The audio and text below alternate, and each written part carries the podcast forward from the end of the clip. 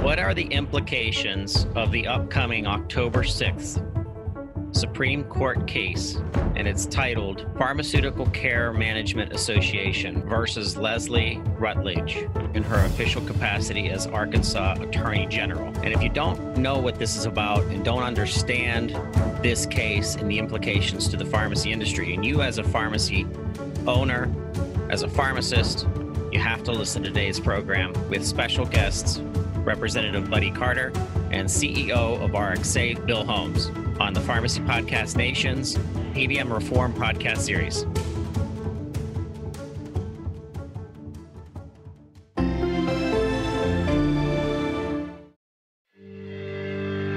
You're listening to the Pharmacy Podcast Network. Since 2009, the Pharmacy Podcast Network has led the podcasting space for the pharmacy industry. This network of pharmacists and pharmacy technicians leads the podcasting charts with more than 2 million downloads, 40 different stations, and new episodes every week. The Pharmacy Podcast Network is the number one podcast for the pharmacy professional. Subscribe now on Apple Podcasts, Spotify, Castbox, and all your favorite podcast players. Join the Pharmacy Podcast Nation today.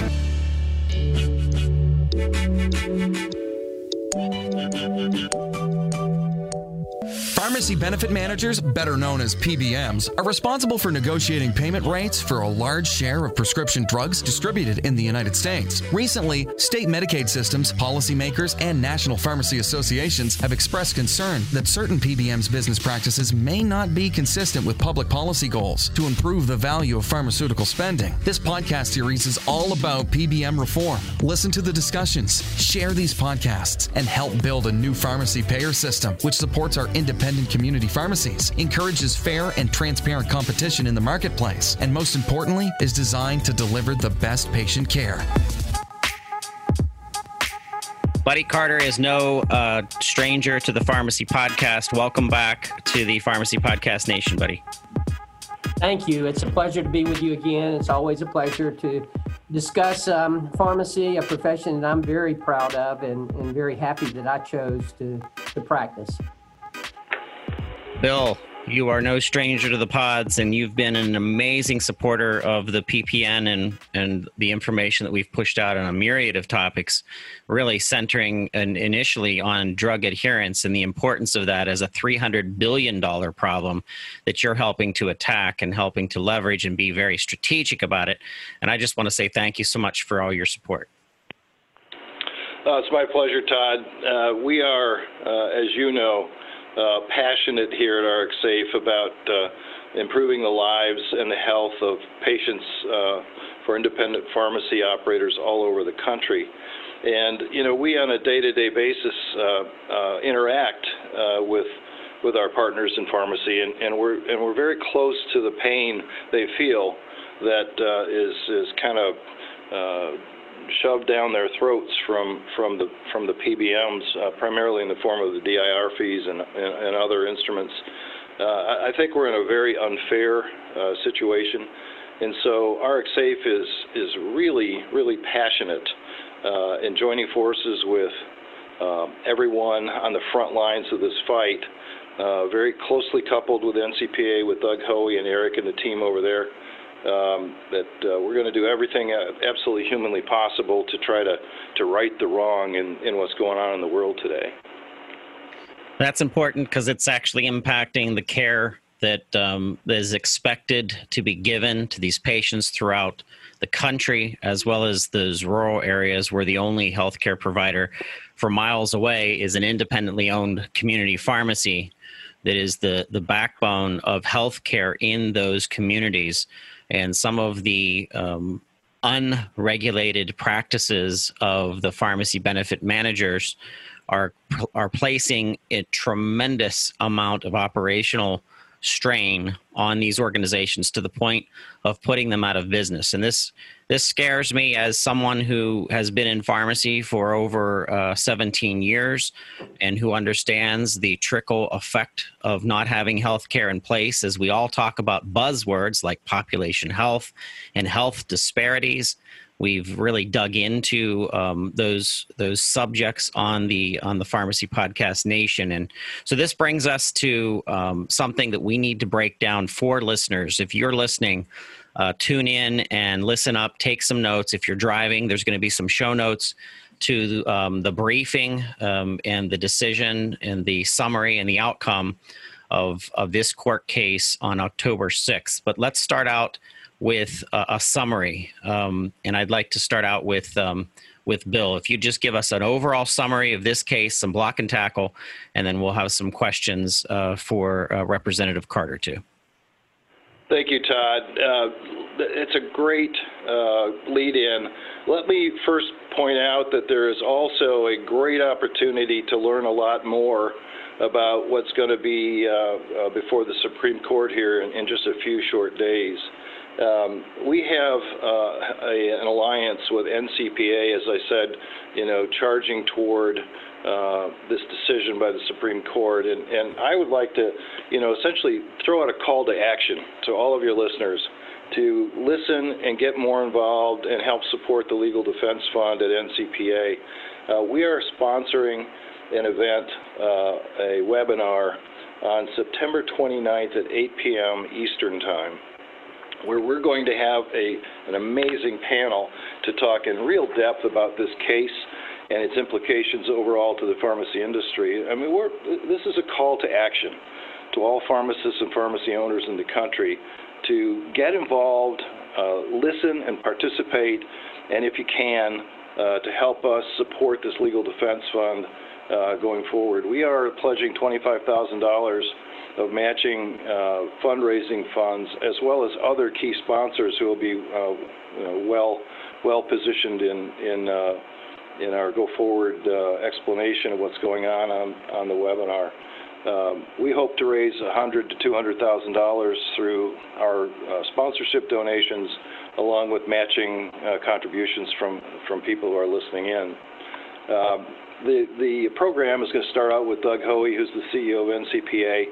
Uh, he'll be uh, talking about uh, the, the program. He'll be talking about the sponsors and promoting the Legal Defense Fund, and and, and then introduce the Attorney General of Arkansas, Leslie Leslie Rutledge herself. Uh, she will do a about 15-minute explanation of her position and her view of this case, which just a couple days after that will be before the Supreme Court. She'll actually be arguing this case. Following Leslie's uh, very important comments will be John Vinson, who is the president of the Arkansas Pharmacy Association, and uh, very important history because Arkansas is at the, the center, the epicenter, if you will, of what's happening here at the Supreme Court. Uh, John will introduce Mark Riley. Mark, uh, as you may know, actually introduced the legislation in Arkansas that is the focus of this historic case before the Supreme Court and uh, that'll be followed by Brian Caswell, as the current president of NCPA, uh, talking more about the Legal Defense Fund, its important role, what it's done in many, many cases in many states, uh, dating back all the way to 2005, which was uh, the first uh, ever uh, legislation passed to trying to control the practices of, of PBMs. following Brian will be representative from Katten Law, uh, they're the law firm who's uh, been uh, involved in promoting this legislation and defending it and um, is being supported by the Legal Defense Fund. And then Doug will thank the speakers and take uh, questions and answers. So there's a chance for you to get involved and ask the Attorney General directly a question on September 29th at 8 p.m. Eastern. So I highly encourage you. This is a call to action. Is a very important subject. And knowledge is power, and uh, I, I, welcome you to uh, to join us. Representative Carter, you are Georgia's first district leader, United States representative, and also a pharmacy owner, a pharmacist, someone who understands these issues intimately. You have championed the Payment Commission Data Act in the state of Georgia, and you've been successful in that. I can't think of a better person to kind of give our listeners an overview of, of this uh, case, as well as your opinions um, as a pharmacist and pharmacy owner, and someone that lo- that's looking out for uh, the state of Georgia's um, communities throughout the entire state.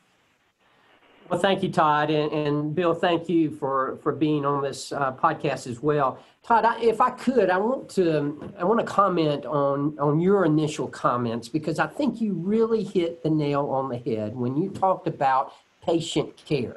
We all need to keep in mind here what we're talking about here is patient care. So often when I'm in Washington D.C. Uh, you know, fairly or unfairly, and I think it's unfair, but the the PBMs want to cast this as, oh, you're just trying to save independent retail pharmacy, which is not the case at all. What I'm trying to do is to save healthcare in America. As you mentioned, 95% of all Americans live within five miles of a pharmacy. Pharmacists are the most accessible healthcare professionals in America if we're ever going to be able to deliver healthcare services, we have to make sure that we are utilizing pharmacy and allowing them to practice to the top of their of their license. And certainly what has happened over the years with PBMs is, is deterring pharmacists from doing that. we, we know the number of pharmacies, the independent pharmacies that have gone out of business we know that that impacts particularly rural areas and it impacts therefore rural healthcare. And this is something that we talk about in, in the in the house of representatives quite often uh, rural healthcare and, and how we're going to deliver healthcare services. Two things here. First of all we're never going to be able to lower healthcare cost until we utilize all uh, all the different aspects of, of the healthcare providers especially pharmacy. No better example than, than pharmacists, utilizing them, allowing them, as I said earlier, to practice to the top of their, uh, of their license. Secondly, in order to have healthcare delivery in America, we've got to make sure we're utilizing all of our healthcare professionals. I have quite a bit of experience, as you mentioned, with the with the PBMs, both from uh, as a practicing pharmacist, as a pharmacy owner for over 30 years, but also from my experience of working in the Georgia State Legislature, which I was in the Georgia State Legislature for 10 years before I became a member of Congress for the past six years. And you know, we, we used to we had a, a strong pharmacist um, representation in the Georgia State Legislature. We had four House members that were pharmacists, and I was in the state Senate. So we would pass legislation dealing with PBMs, and and and yet we would always run into what I considered to be the obstacle, the barrier, and that was ERISA. And the essentially we passed good legislation, and when we passed that legislation, it would always be applicable to the state health insurance plans, but never applicable to those that were protected by ERISA. And I always felt like it, the PBMs were hiding behind ERISA.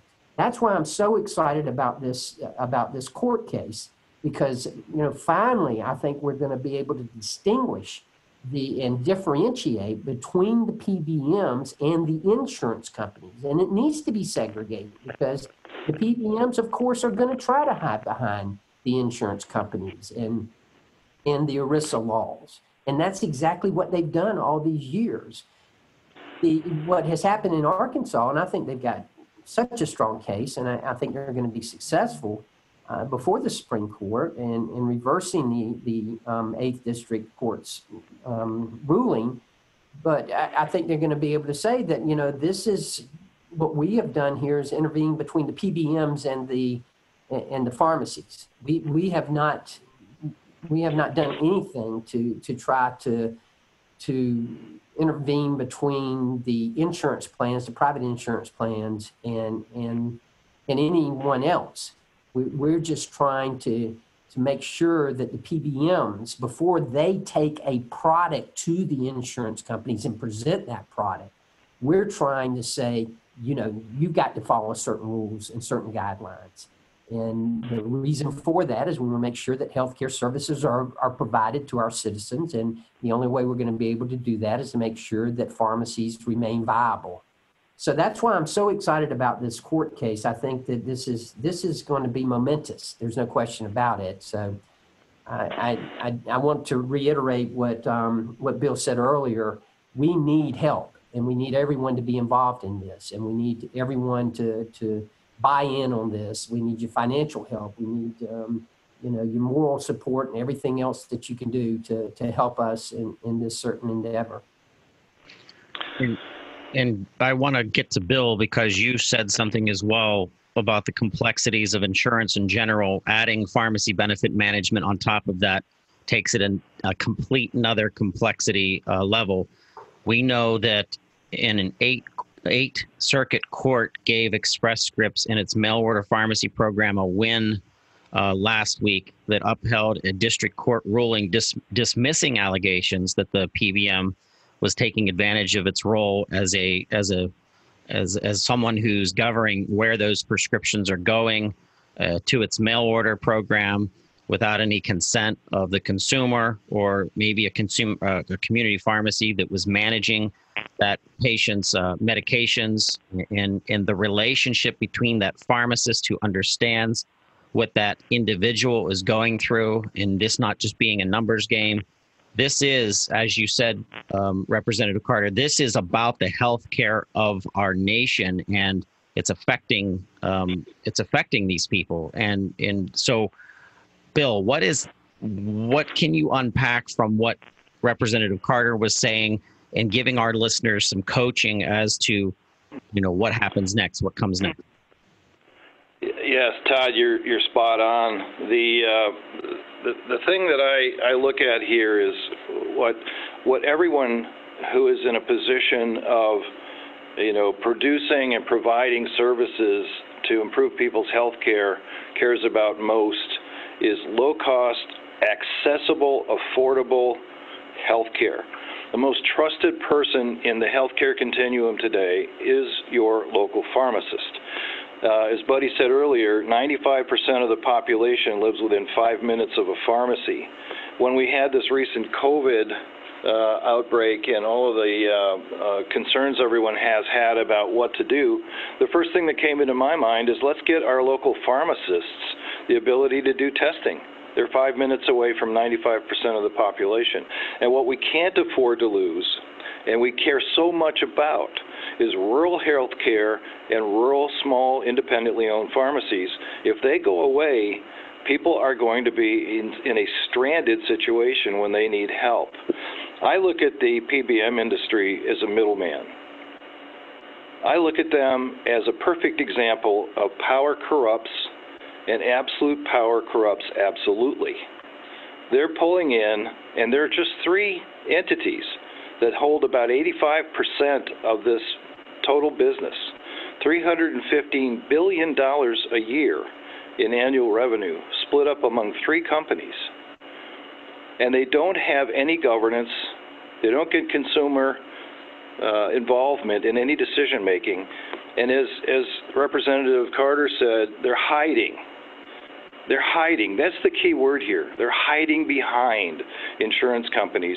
They're hiding behind this false argument about ERISA. ERISA is the Employee Retirement Income Security Act. How unrelated could anything be to PBM fees between a reimburser and a pharmacy owner? It's just unbelievable. And by the way, Representative Carter wasn't alone in Georgia when he was trying to fight back against this unfair, unregulated industry. 32 states have already enacted legislation to try to curtail PBM practices, including DIR fees, clawbacks, and pharmacist gag clauses. Imagine if you went to your patients and said, Gosh, I wish I could tell you that if you paid cash for the specific drug your doctor prescribed, it would cost you less than the copay that your PBM and your insurance company are forcing me to ask you to pay. I can't even tell you that. Right. I can't even tell you that. I look at this stuff and I get so angry I can hardly speak. A dozen other states are considering or actively working on similar legislation. We know, we believe the Supreme Court is going to right the ship here. And I think that the PCMA, which is the organization representing PBMs, is also in that same place. In fact, I see activity in every state right now where lobbyists and lawyers are being hired by PCMA to try to influence legislation that hasn't been written yet to prevent this kind of uh, oversight and, and proper regulation of an unregulated industry. I, it just really boils my blood when I think of that. And I think it would be helpful if, if uh, Buddy, if you could speak a little bit about why the ERISA has anything to do with this this uh, this defense. Bill, it shouldn't have anything to do with this offense at all. I mean, it, it, as I said earlier, and, and, as you reiterated, the PBMs are, are simply hiding behind ERISA, using it as an excuse. Look, if I'm, if I go, if I have a product and, and I'm selling that product, whenever I'm, you know, we always say it's not what you sell it for, it's what you buy it for. Well, if I go to someone and I, and I say, well, look, you got to give me this price because uh, I'm selling it to the VA or I'm selling it to some agency and and they have um, they have protection under the federal government. Therefore, you have to give me that price. Well, that you know that that's impractical, and that but that's essentially what the PBMs are doing. They're, they're going to the pharmacies and saying, you're not going to you're not going to be able to negotiate with me. You will take what I say you are going to have, or you're not going to participate. That's all there is to it. And they they do that in, hiding behind ERISA. And, and, you know the, the problem we got right now with the PBMs, the problem we got right now with the insurance companies, the PBMs, is the vertical integration that has over the years, where you have the, the three main companies that the three main pharmacies, three main PBMs that are owned by a, a pharmacy or owned by an insurance company. You've got CVS owning Caremark, owning uh, the well, and, and owning Aetna now. And then you've got uh, the Cigna and, and Express Scripts, and then the mail order Express Scripts. And then you've got United with their own mail order system and insurance as well. Recently, the president passed four executive orders to address prescription pricing. And we were pushing him very hard in Congress and in, in ours in particular with the help of um, the affiliations to include DIR fees, doing away with DIR fees. And we proved, you know, we can save the patients money here. Well, the administration was very concerned that it would result in insurance premiums increasing. And they were being told that by the PBMs, who, oh, by the way, own the insurance company. And if you think about it, why their concern was real because the companies, the, the PBMs that are owned by the insurance companies that own the pharmacies as well, they answer to stockholders. If they have a decrease in in revenue, they're going to make up for it somewhere else because they they can't afford to have a decrease in revenue and, and allow their stock price to go down. So if they lose the revenue from the DIR fees, they're simply going to increase insurance premiums. you know, it's, it's like taking it out of one pocket and putting it in the other pocket. And that's the problem we've got right now. This is something when six years ago, when I first got into Congress, I, I met with the FTC and, and, and met with them and told them, you've got to do something about this vertical integration prescription costs and it has. So that's that that's the big problem we've got right now is is that the vertical integration that that the federal government has allowed to happen in in prescriptions and, and in healthcare. I think the complexity of this entire debacle can be summarized very um, simplistic when we start using the phrase that everybody understands, which is conflict of interest, conflicts of interest. The substantial conflicts of interest arise when the PBM owns its own pharmacy operations or owns its own back uh, carrier, insurance carrier that it's now part of, and it's able to go from bucket to bucket and constantly change um, its policy on the fly go back and find the money based on uh, fictitious rating systems that don't don't turn into better patient care and it it's all it's all very simplistic if if our legislation and the people that are presenting information can concentrate on conflict of interest Todd, I think you you've nailed it there. And I I'm a I'm a free market guy as a as a business owner uh, my entire life focused on producing good quality products that produce uh, positive outcome and improve the financial health of, of our customers, uh, including and, and focused mainly on independent pharmacy owners. It, it's one thing for our pharmacy owners, our pharmacists, to say, I want to improve the health of my community, and they work at it every single day tirelessly you know, 8, 10, 12 hours a day on their feet, filling prescriptions, answering the phone, talking to doctors, working with insurance companies, but most of all, counseling patients. These guys are heroes and champions in my eyes.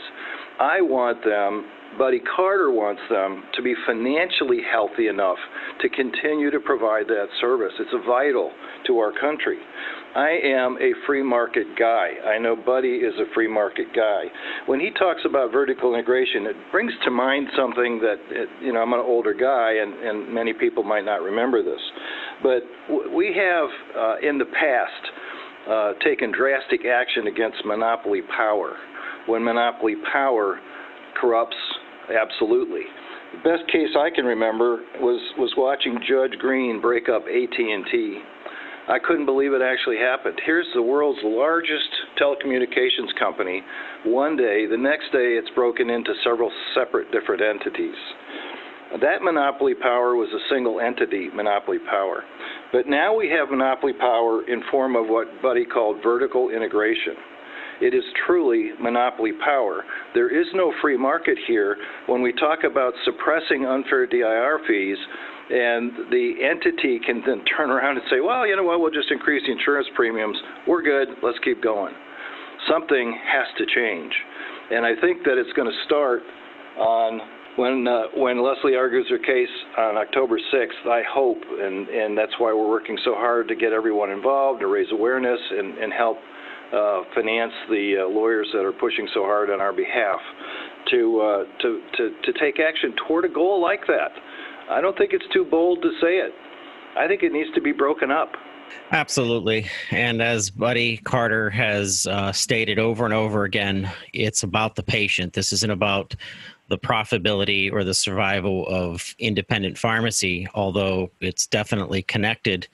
It's about other pharmacies. It's about the small um, micro chains that are out there, the grocery store integration pharmacies that are suffering from this. This is impacting the entire pharmacy industry. This is impacting health system pharmacy in the way that they're transferring patients from their hospital bed to home care and then continuing their therapy disrupted by some kind of new policy that came from the PBM that completely knocks this patient off of their cadence of therapy with the pharmacist of their choice, of the pharmacy of their choice, and the coordination of care between physician and pharmacist or physician, specialist, and pharmacist, especially in these um, specialty disease states that are so sensitive that are so increasingly expensive for uh, people to survive, and it's it's frustrating. So I'm I'm just thankful that both of you are are pushing this that the ncpa is involved who have done an absolute incredible job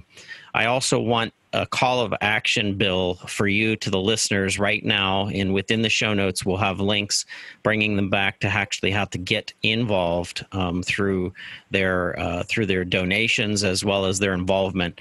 Um, bill give us some uh, some coaching and instruction.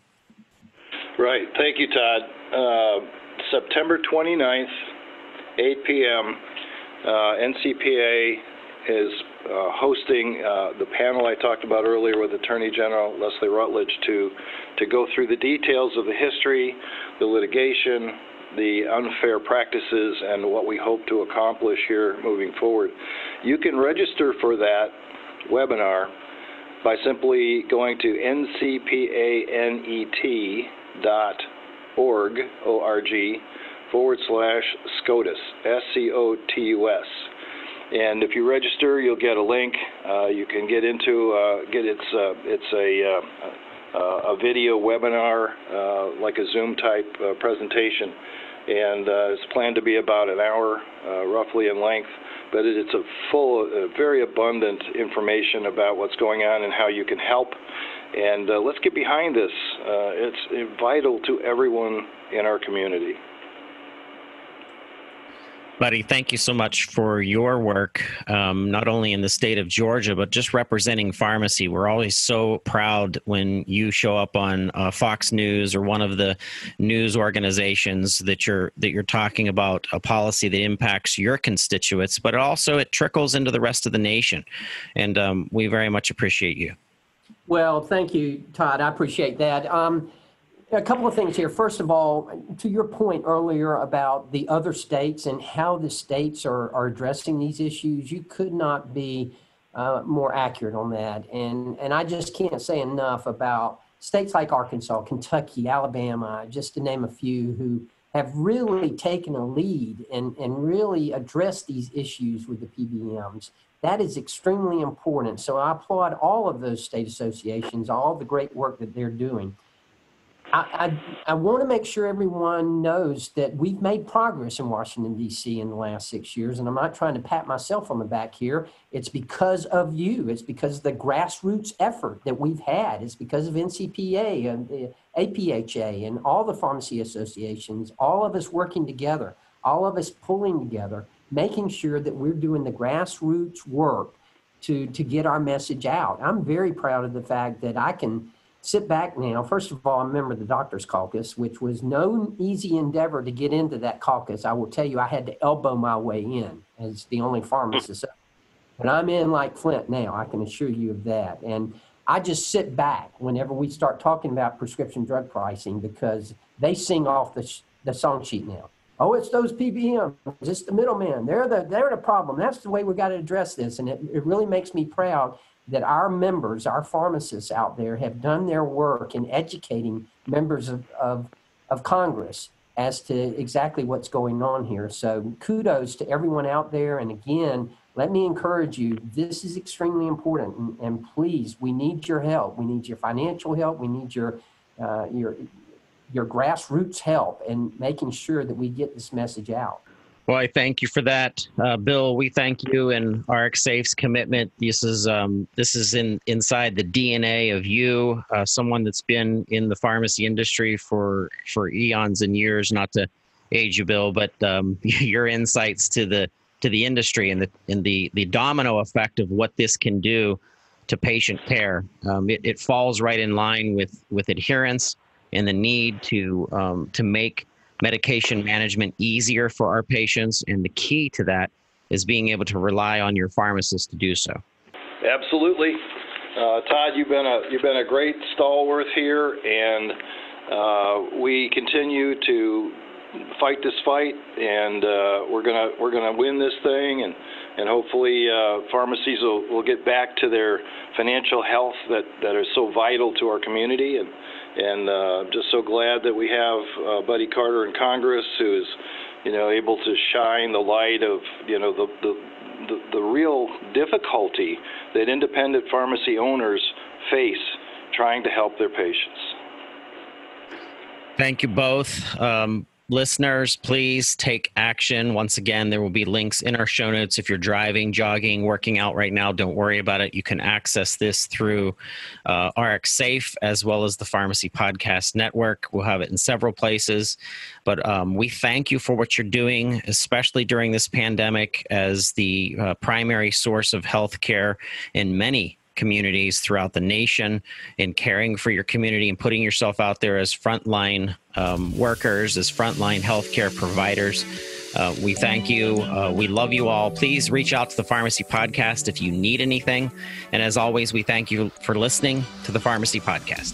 PBM reform is not a textbook process. This component of healthcare insurance will take time to figure out and will consist of many different players of the pharmaceutical supply chain. If you'd like to contribute information, data, or your own insights on PBM reform, please contact the Pharmacy Podcast Network. Send your email to publisher at pharmacypodcast.com or call us at 412 585 4001.